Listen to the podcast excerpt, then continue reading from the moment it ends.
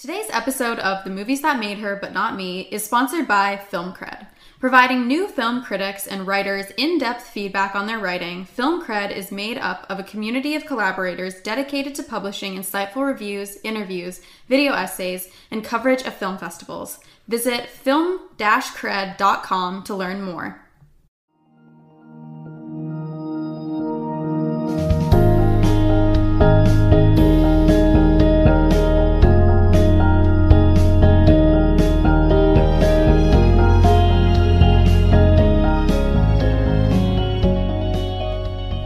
Hello, everyone. I'm Minnah Stein.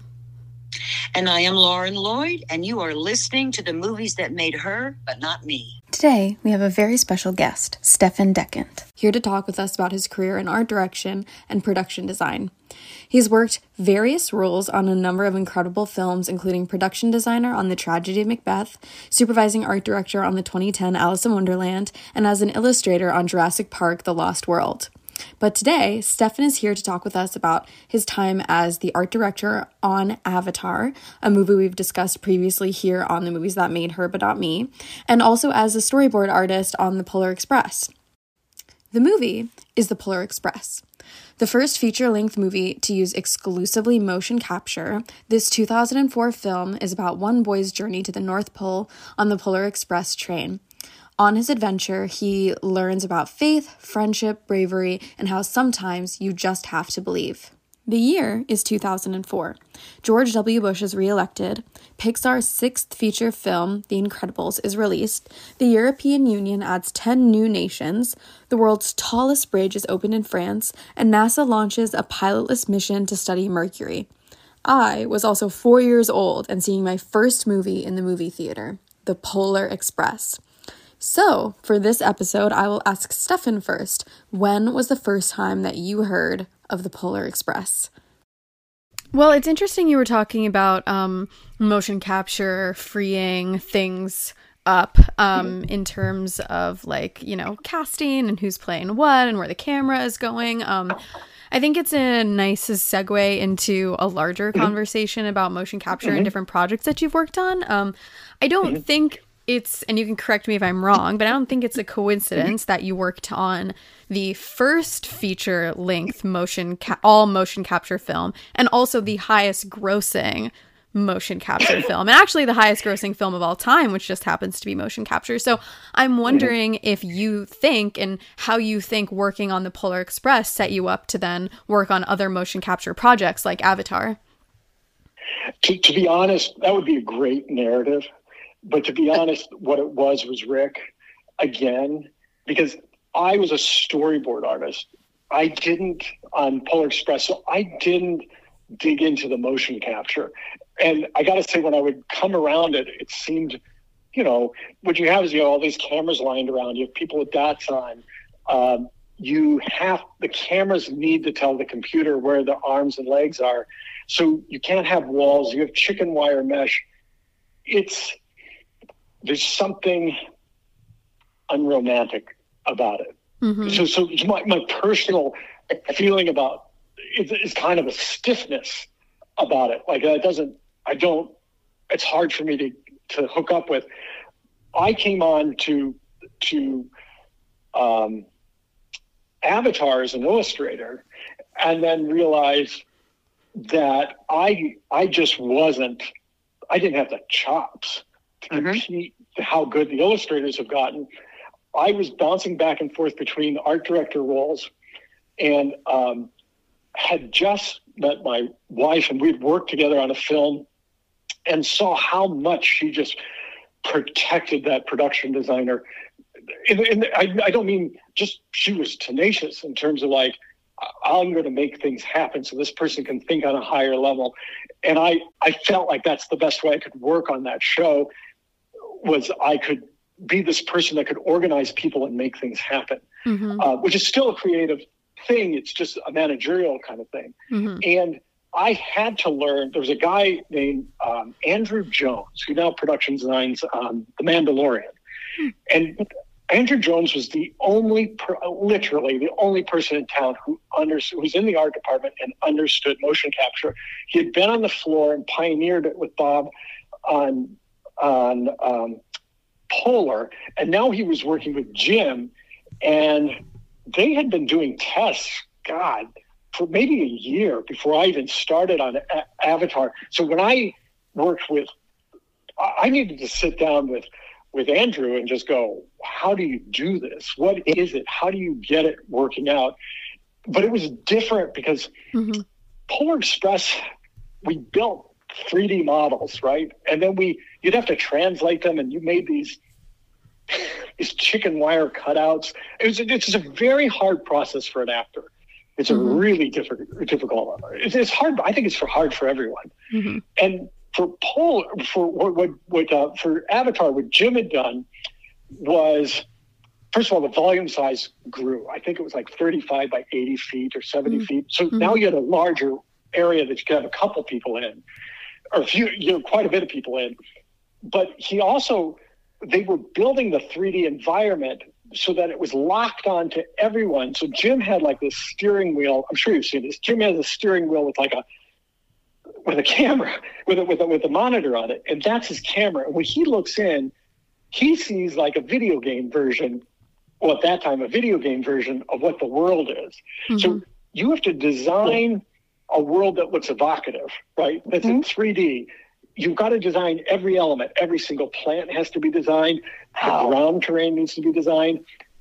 Now, every element, including that ground terrain, plane, needs to be flexible so that as he's in it, because we shot that stuff over and over and over again before we did it for real, so that he could almost figure out what the movie was.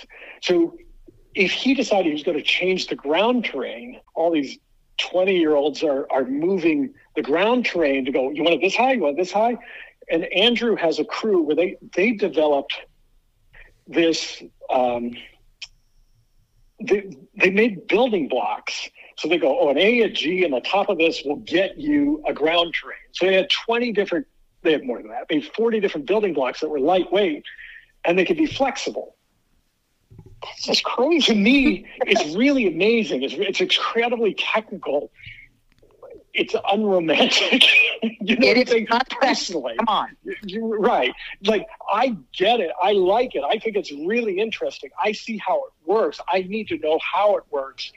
But personally, I might not be so connected to it. I like walking on a set. I like walking like so. Yeah. I I I was a roving fielder on that movie. I, I kind of joke, and uh, being Midwestern and Catholic, uh, fairly self-deprecating, um, more than I should be. But you know, I just say my job is to kind of stick my finger in the dike until we got a solution to make it work. So I moved. I, I dealt with motion capture.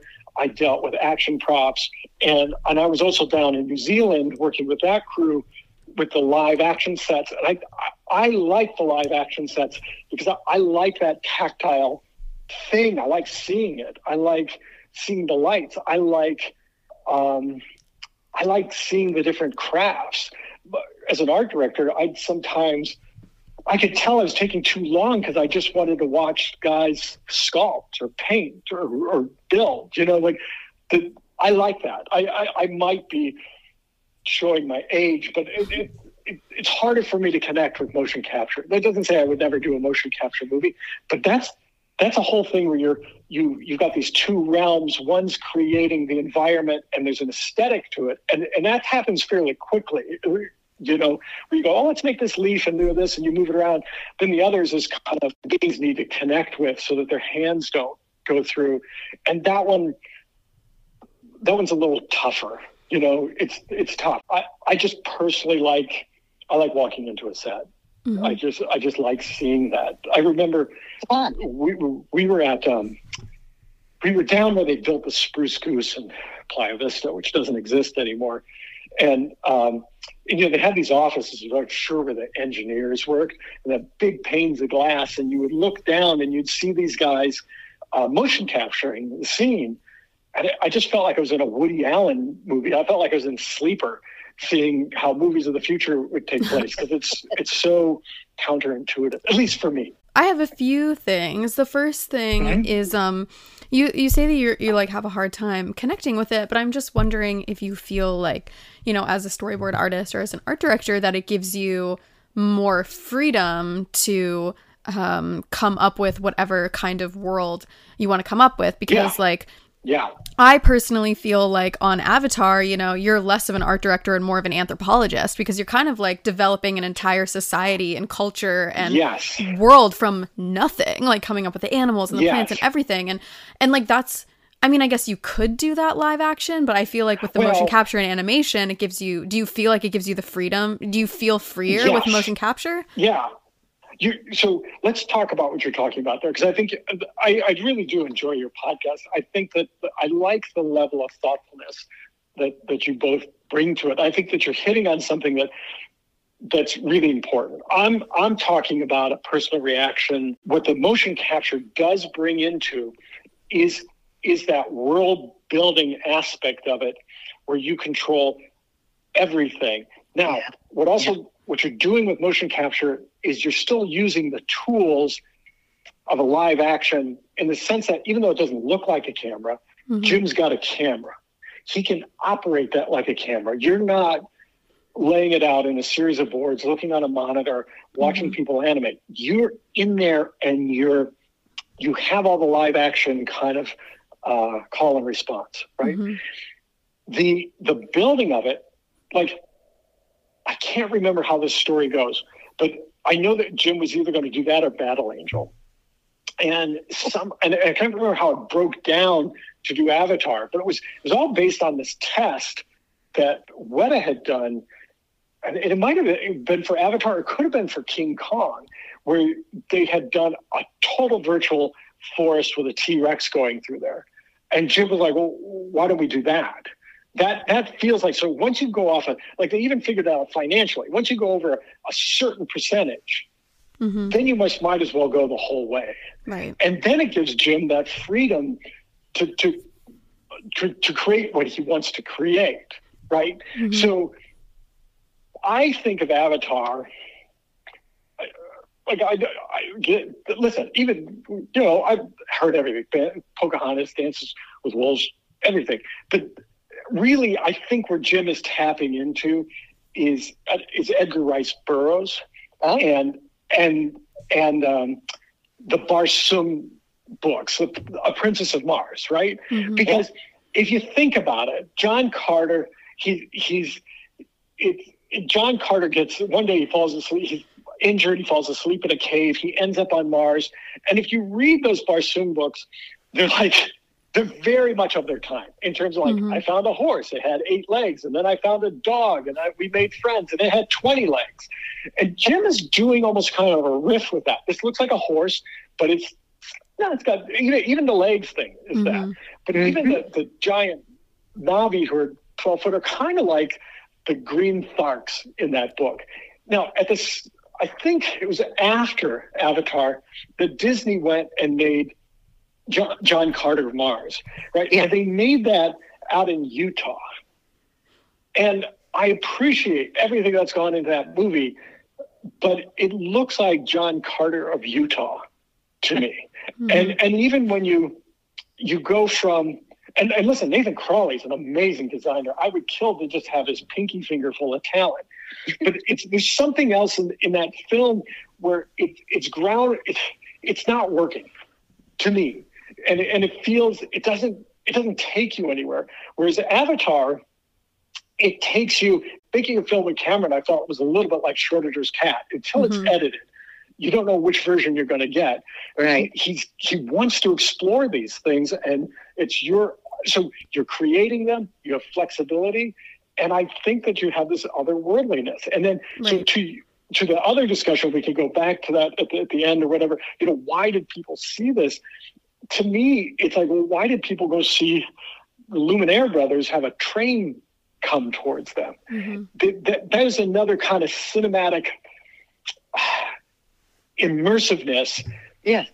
That, that that's different from the story of Jake and, and Neytiri, right? Mm-hmm. There's an immersiveness. And I think that the other thing that motion capture allowed Jim to go in on that movie was that there a lot of what we see are action movies, but very few are adventure movies. Mm-hmm. Yes. And I think the most successful parts to Avatar for me are of discovery. Mm-hmm. So if when oh. you meet Neytiri for the first time, that night scene that's all blacklit, and he's touching those those those plants and they react and I and maybe again I could be bringing something because I'm a bit of a sucker for like Disneyland blacklight rides, but it, there's a discovery there, and I think that people react to that, or like getting on the top of a dragon and and then seeing it fly. So, and you being on it with the camera,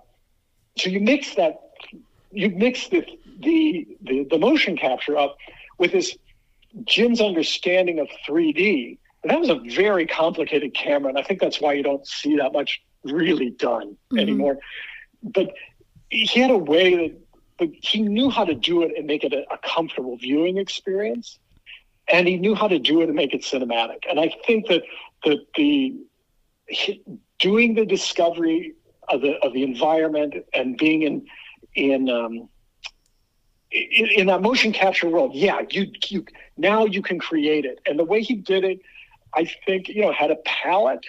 It had it was beautiful. It didn't. I mean, we've seen lots of movies that have lots of stuff shoved in them, but mm-hmm. there he he gets a, phas- a phantasmagoric quality out of it without it becoming overwhelming. At least to me. You know i have like kind of a follow-up question though which is um yeah. about kind of the conversation that we were having about um the yeah. storybook quality of the polar express and kind of how you know you've you said it was up to the mm-hmm. director mm-hmm. like whatever the director um mm-hmm. wanted to do but you kind of had like this source material that everybody was kind of sticking yeah. to i'm wondering i know james cameron kind of came up with the idea for the world through a dream that he had while he was in college and i'm wondering how you actually visualize someone's dream in an art department? Are you like, Jim, is this kind of like what you dreamed? like I'm I'm just wondering, you know, like without yeah. that source material but with a very strong source material there that you guys can't see, like how do you actualize yeah. that? How about with a really strong personality? Yes. And and so Rick would always say, Jim's been to Pandora. We haven't we have to try to figure out what he's telling us Pandora's like. Mm-hmm. And that was very, very difficult. And it they had they had an art department even before the art department that I joined on there. Mm-hmm. And then I joined that. I worked with guys who were on there for five years. Uh-huh. You know, I was on there for two years, just under two years. Mm-hmm. So what you do is you you just start listening to Jim, and then you need to get the images on paper. You need to start sketching. You need to start. You you need that call and response. And I think that Rick and Rob Stromberg did that and brought that in. So for the that that world, you know, once Rob came on, the story I heard because Rob was on there already is that Rick or the, the Jim saw his work and said, that's my world. Mm-hmm. That Rob had, had had gotten I don't know what he did or he he was reading it and he was leaning into that. But the amount of artwork that's created and generated by those art, artists, you just start sketching. Now Jim will sketch a couple things. Mm-hmm. I remember there were a couple plants that Jim sketched, and we wanted we were like, those plants have to look like Jim sketched them, you know. Mm-hmm. Um, but the, it it's just about generating that work and getting into a discussion with the director. Is is this what you're looking for? I you don't want to come in like this is what you're looking for. You want to kind of be like, I think this is cool. Is this where you're? Hopefully, you think it's cool, and mm-hmm. sometimes it isn't. Like, I hate that. There was a guy named TyRuben Ellingson who worked a lot with Del Toro, and and Ty designed the walking suits and and the um, and most of the helicopters again, it was a back and forth between Jim, and Jim can draw, so he'll draw on top of that. Mm-hmm. I actually was one of the other reasons I wanted to move to art direction because Rick brought me on and said, I want to hear, I think you should storyboard some ideas for Jim. And I remember one day I hadn't even met Jim, and he was walking through and he saw some old boards from I don't know when. And I heard him saying, I don't want to see fucking storyboards on this film at all. I was like, oh my God, don't come back to my desk. Oh, you know? So it's you find the the, the the relationship with the director that you're trying to go, and I, I this might not be answering in the way that you want me. Maybe you can push me more, but you know, it's really about listening, getting artwork in front, yeah. taking those notes, recreating that artwork, and if you can move faster and just and be gestural, that's that's interesting. Like we, here's the one thing, and I learned this on this movie. When when I make a film, when I when I'm a production designer, I want to reflect that film back at the director. So let's take Macbeth with Joel, right? Mm-hmm. He and Fran and, and Bruno, they had come up with all these. They they had categorized uh, references for almost every environment in that film, as photographs and whatnot, all printed like three by fives, right? Mm-hmm when I got into the art department, man, I blew those things up, boom, boom, boom, boom, and you put them up on the wall in the sequence of the story. So now you can start to take it in. Mm-hmm. What uh-huh. Rick started to do on Avatar was the same thing. There was a lot of work, but it wasn't up in any narrative sense. Mm-hmm. Is to take that work and start putting it up on the wall and go. And if there's a hole, go to an illustrator and go, you got a day to do this what I'm hunting for is the gesture. I don't want to get into the design. I want to get into the gesture of the design. Yeah. And then that way you're throwing it up. Those areas that you want to fill, you can come back and get tighter. So like the the Battle of Britain at the end with the helicopters and space shuttles. For a long time, they were just American space shuttles that people threw in because we didn't have a design. But you got the tone of that. Mm-hmm. And then Rick started he'd have this yarn that kind of went up and down and around where, where, where the highs and the lows in terms of the stories. And sometimes there'd just be elements from other films. This is Apocalypse Now. This is Wizard of Oz, you know, mm-hmm. and and and you it almost you could look at it from the outsider and go, what the hell is going on? But actually, once you got it in the terms of the narrative, and I always say that in terms of like when you're looking at the apocalypse now and stuff like that, but, but it really did work to tell a story and and that was a major lesson that I learned of myself as a designer. What you want to do immediately is you want to get those images up and start reflecting the film back at the director. Then the director is very much like a kid who's reading the the the illustrated book, right? Yeah. yeah. That director now they can move across. They can stop when they want the frame to last longer. They can edit as they move. You've you've you're creating that narrative on the wall and you can, it can be judged in terms of narrative or critiqued. Let's say critiqued in terms of the narrative, critiqued in terms of like, is this the tone we're going for, or is this going to work in, in terms of the cinematography? Is this the colors palette I like? All that stuff is up there, and you that allows the team to see it and be in dialogue. It allows the director to see it, and and it's a way that you you're spreading time in, in color across the wall, and, and you're and you're starting to understand what you're creating. Hmm. Well, that's so beautifully said. Yeah. You got to be a fantastic listener to understand what's going on in the you know director's mind and. Yeah, well, I'm sure you've been there, Lauren. Where you, the, the listening is really important. Um, it is. Um, yeah just the way you're describing it, you know, because I, I make kind of like straight uh, dramas or adventure, but I don't do animation. And so I'm learning so much from you right now, and I appreciate it. Oh, um, I'm say about that, but thank you. But I just, I think listening is really important. Um, yeah.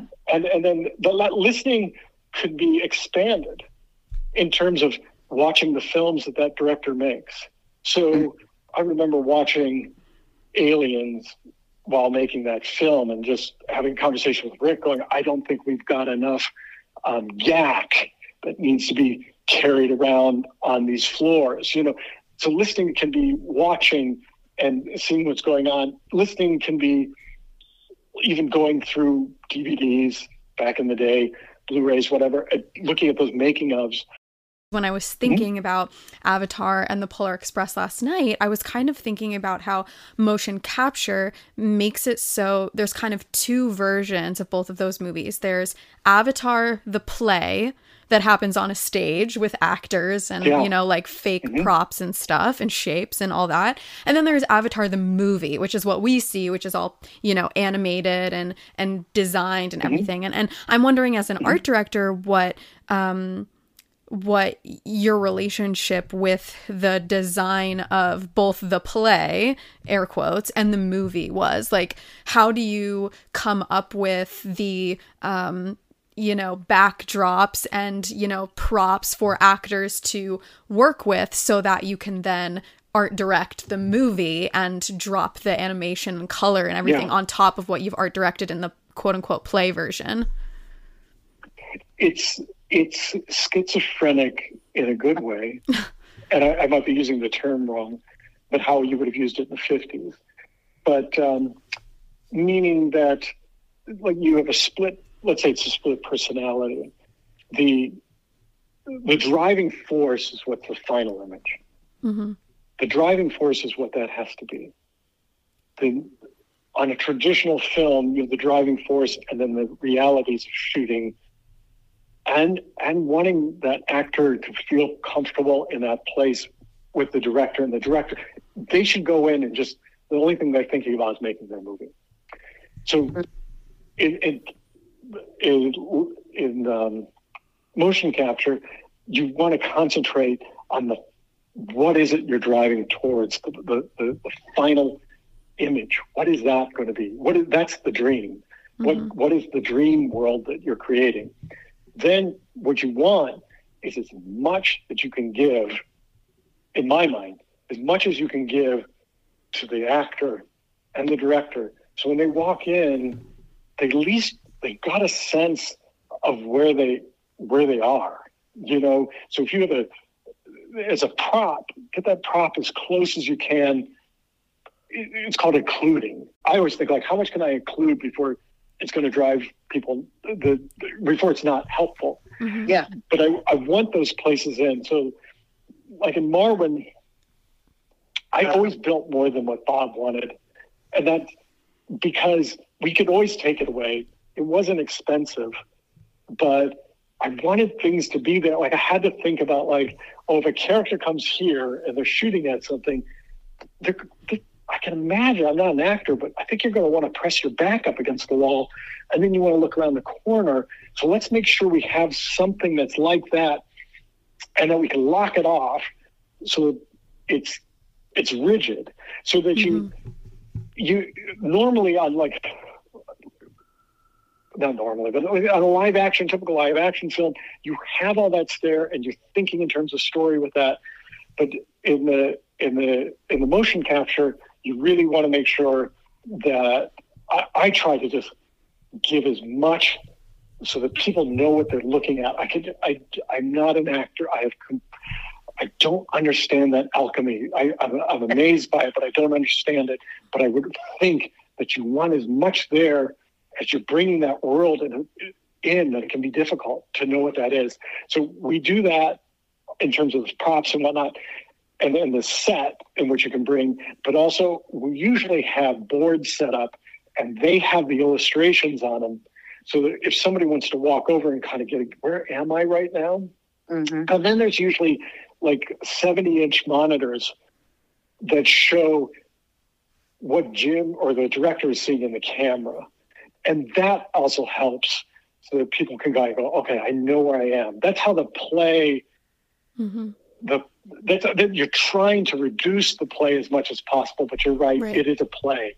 And, that, and I, I can only assume that it's going to take more effort because there's not, you're taking away that reactive. I got to imagine when Julie Christie walked into that ice, you know, ice palace on, on Dr. Zhivago, there's a lot that you can uh, take right. in there. But when you're in Pandora and you're, you're seeing, um, chicken wire kind of shapes, mm-hmm. you, you've got to bring it to you.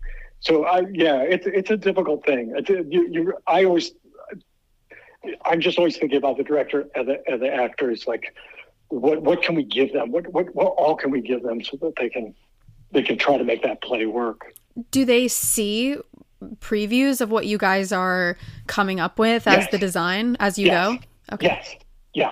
The Yeah. actors, Jim- I mean. Jim would. Yeah. Yeah. They would. They would. Jim would take them through and tour them and and and tour them. It's it's it was a look. It's I still think it's pretty amazing, even though the technology is probably ten years old, and I'm sure for Avatar two and three and five and eight, it's way better. But it was pretty cool. You could get in and see. Th- Those are pretty high res models Mhm. that you could see on that camera. And so he could take the actors around and go, You're gonna go here, then you're gonna grab this and this. And and if the actor was like, I don't feel comfortable, we could move a tree, you Mhm. know, over. We we could just take that tube and move it over and we could move the digital tree that was connected to it fairly quickly. It was it was fluid. But um, yeah, we would we would definitely do that. You know, they, he did that not only for Pandora but the live action sets. So Mhm. he he would have stand-ins for the actors, and then he would be in the live action set capturing a- in a computer model, so that he could give notes on what was being built, and also so that when he got down there with uh, Ribisi and, and you know, they, they they could. He knew he had that thing in his mind, but yeah, yeah, you do need the, the there are books and books of. You, you um, kind of the, the landscape of the movie, the filmscape. Yeah. There's just books and books that are there so that the actor can go through and look at that and really get that in their head. And and um, and and Jim was was always like he was like he could he he'd been to Pandora, so he he Mhm. would take them through, explain what was going on, what these creatures were. What was what was your um? So you went from that to production design, Mhm. and and it, it's just a, a growth out of what you started with. I mean, was your like it, was that your drive? Like I'm going to do this, but I'm really becoming interested in the whole. I guess it just makes sense to become a production designer if you're. It kind of. I my my drive as a as a twenty year old was I loved I loved um, visual effects. I loved that kind of world building. I loved, you know, I was eight when Star Wars came out, but really there was a, like an ADC special or something like that on the making of, and I saw artwork by Ralph McQuarrie and these guys. I, I loved I just the idea that your imagination could go somewhere and that you could create and be with other people that were that have that similar interest was there. Now, funny enough, when I was at ILM is when I realized I was an intern there. I was like, oh, we're we're kind of a vendor, you know. The, these days, if George Lucas aren't here now, you're a vendor. That doesn't happen with you. But when I was with on Jurassic, and I, I just fortunate enough to be on set, and I just kind of, I could say matured, but I don't mean that if anything against. I just mean that as my own interest changed. Mm-hmm. You know, like Mhm. I, I worked with a guy, Michael Backes, who was he was in charge of the the on-screen displays, and because I, I ended up transferring to there and did a lot of the on-screen graphics on Jurassic Park, and his wife at the time was Martha Coolidge, and I remember being over at the house, and I was like, Mike, what should I watch? And and Mike just wrote this huge list, and on weekends, and then when I was unemployed after Jurassic Park, yeah, I'd watch three movies a day Mhm. and and and just you just you just the world opened up because I never took film classes, right? The, the Criterion Laserdiscs were my film class. Mhm. You know, the first time I saw um, Black Narcissus, I was like blown away. Like so, you you just grow older, you know, and sometimes your change change what you want to do changes, and sometimes it doesn't. And I I don't think I ever strived to be a production designer. I just wanted to be a very good um, art director. You know, I wanted, I liked, I liked knowing that I could do what I did and, and protect the, the people I cared about. You know, to go, listen, I've got, let me take some of this weight. I can do that. What What are you looking for now? What kind of projects do you, are you interested in doing? I think more than what kind of projects, I'm, I'm just interested in, in, in directors that I can I can work with. Mhm. I I like. Um, I I have to say that like everything is everything brings its own element mm-hmm. to to what joy I get out of it. I just like that creativity. So I don't know what's going to come down my way. Mm-hmm. I, I, I, really love to do a period film, man. Mm-hmm. I, I would really love that. But I think, you know, sometimes the joy is just. I, I so when you ask me what I want to do, I just I just want to find the right people mm-hmm. and and and um, create. That's mm-hmm. that's what I'd like to do. Yeah. Mm-hmm.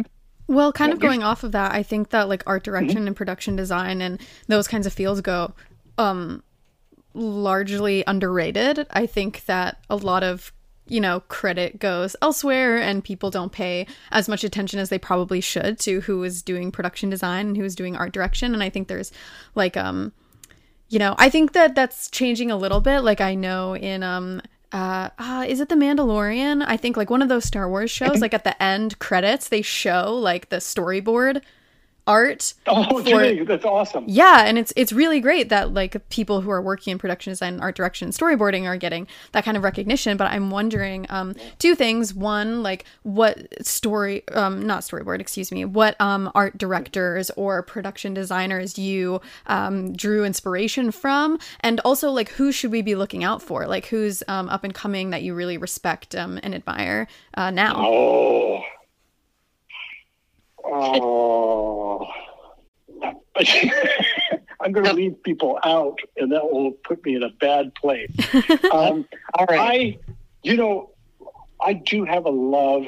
Well, we'll go. We can go right to the beginning. Like John Barry is a man who doesn't get the credit I, I think he deserves. And John Barry designed Star Wars, mm-hmm. and as a kid, you would see the guys who did the illustrations, and yeah, they just. I mean, Joe Johnston and, and Ralph McQuarrie, they they they were all making that thing. But what I loved about John Barry is that um, he's got a very ballsy and elegant design that's going on in that film. Both because you're designing the production, right? You're you're you're not just the environment. You you need to be clever in how that's going to be shot. So if you look at how he laid out things like the Death Star, it's mm-hmm. very very clever to keep it on one stage in terms of just series of concentric circles that could just be um, a hallway here, a chasm here. When he did the Millennium Falcon, it was a very small set. He built it, and there's a painted backing that goes down the center. And also, there's something about his design where the, it's not overbearing in the sense that I think a lot of sci-fi can be overbearing the world feels like it exists just around the corner. Mm-hmm. I don't need to go around the corner, but I, I feel the honesty. And I think part of that is 70s filmmaking in terms of um, you in the 70s, it feels like you're getting these genre films that mm-hmm. are made very grounded. So you have The Godfather, but it's a grounded kind of gangster movie. You know, you you have this noir, is Chinatown that's grounded, and, and, and that design – and even carries on to what John Barry did for Superman, the first Superman. I think it's really fantastic, and I love the depth that he has, and I love that underground layer. I think in terms of fantasy, that's wonderful. When I look like it, when I look at old school stuff, I, I, I like I love Alfred Junge. I love um, I love uh, Black Narcissus. I, I, I think that's one of the most beautiful films and the psychology of being up in the mountains and, and the palette and, the, and how that works with costumes and mm-hmm. and um, I, I I I love that film. And um, yeah I I, I I'm very I, it's pretty cool. And then um, as for designers now I, I think I'll just stay with my contemporaries the, the people that I love that mm-hmm. influenced me. And so, you know, I, as I mentioned, Rick is really important. I think that uh, Jess Gonchor, who designs a lot for the Coen brothers, and he just designed, mm-hmm. um, uh, oh God, was it was it White Noise? Just, I, I, can't remember the film that just came out, but he's he's incredible, and to work with him was such an honor on, on True Grit you may think that's a film that doesn't have a lot of design, but there's design in every landscape. and and I think he's absolutely brilliant. And I think that inside Llewyn Davis, how he controls the palette and mm-hmm. and working um, with their costume designer, um, Mary Zophres, is unbelievable. And and and and uh, and um, yeah, I think I think his work's well. Dennis Gassner, who, um, if you look at Miller's Crossing and Bugsy and and Barton Fink, and I also think he Dennis, you know, he did um, three of the Bond movies, and and I think when you look, especially when you, you got him and Sam Mendes and and Roger Deakins, we've never talked about the the collaboration you have with, with and how you collaborate with a a, a, a, cinematographer, but that's so important. But I think what he and Sam did on those Bond movies, um, they're so rich. They kind of Bond's almost an antiquated IP, mm-hmm. but there's something that feels, um, I don't know, it just felt right. It felt like uh, they just had, it was a tastefulness. It just had taste. I, I have a small little library mm-hmm. that I, I have here, and I, and I recently found out Alfred Junge's illustrations were at the were at um, in Austin, Texas, at the university there, and, and oh, cool. I, I think if I wasn't designing I would love to work in some kind of film preservation or really? or um, yeah I would love that. I, I think I, I, like the idea of film preservation. I like the preservation of the stories of of those people who um, who, who I don't I don't like those those lessons those things being lost. I think that if you look at Criterion there's a guy named Craig Barron and um, he he's doing it in terms of visual effects and if you if you watch his Rebecca uh, Blu-ray. It's, oh, it's so good. Just talking about the miniature work and how things were done, and I mean, I might be fetishizing it, but I just love that that tactile quality, and I like light and shadow, and um, and, I, and I'm a, and I'm a big semi-romantic sucker, so I, I I love all that stuff. In fact, when I was working on Macbeth, there was this old beaten up backing of Los Angeles um, it was 10 foot by, I think it's 10 foot by 10 foot. And I recently got called saying, oh, yeah, we're tearing that building down. I'm like, can I have the backing? so now I'm trying to get that backing on some leather and try, and, or, or linen and, and, trying to figure out how, how big I can have it cut and framed so I can have it in my, my office. It's just, I love all that stuff. Yeah. Yeah. Yeah. Well, thank you so much. I mean, I think that there's like, so many of these movies that we talk about that are very much image based movies, like movies that yeah. are known for and rely on the the landscape and the production design and the art and like those still images that stick with people. And I think it's really important that we know, like, I mean, even movies that we've talked about here on the podcast, like Avatar, for example, like we talked in our episode about how important the world was and how important to the preservation of that film the um the art direction and the the world building building was. And I think it's important that we um, know who is behind creating yeah. that world. Yeah. And I also, I would say back at you, I think it's important to have the, that critical eye and to be honest in terms of like, hmm, this didn't work for me. If Citizen Kane's not working for you, there's nothing wrong with that. Mm-hmm. That's mm-hmm. that's that's how you see things, and that's what brings up discussions. I thought your discussions on on on Pinocchio uh, Del Toro's were just really lovely and insightful. And I think I, I, appreciate your podcast and and the discussions that you're both having. And I like that it's cross generational as mm-hmm, well. Yeah. And and and being able to kind of I think it's important to have those. It's not that you need to convince anyone, but it just helps you see things from a, a, a different point of view. And I think, mm-hmm. especially in the climate we are in today, it's good to be able to have those debates and and and and just to be able to see how other people see things. And again, I think that goes to that empathy. Like like like mm-hmm. oh, how how does this person view that, and what's their uh, the, you know their thoughts on it. I mm-hmm. think it's it's really important, and I, I appreciate your podcast. Thank you. Nice. Well, I think we we see it as also a form of film preservation, much like you were talking about, yeah. you know, um, but more in like a journalistic, like record mm-hmm. keeping way. But we mm-hmm. definitely want to preserve like old movies and new movies and and everything in between.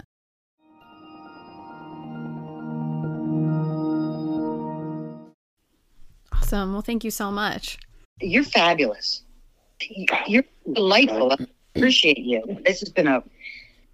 I, I like that I'm being educated mm-hmm. and so yes, thank you so much. Oh, thank you.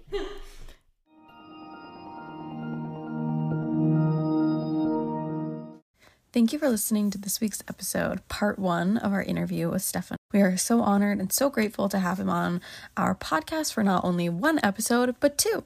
So join us next week for the second part of our interview, where we fold the conversation from this episode into a larger conversation about the Polar Express, how it relates to his work on Avatar, and his career as a whole.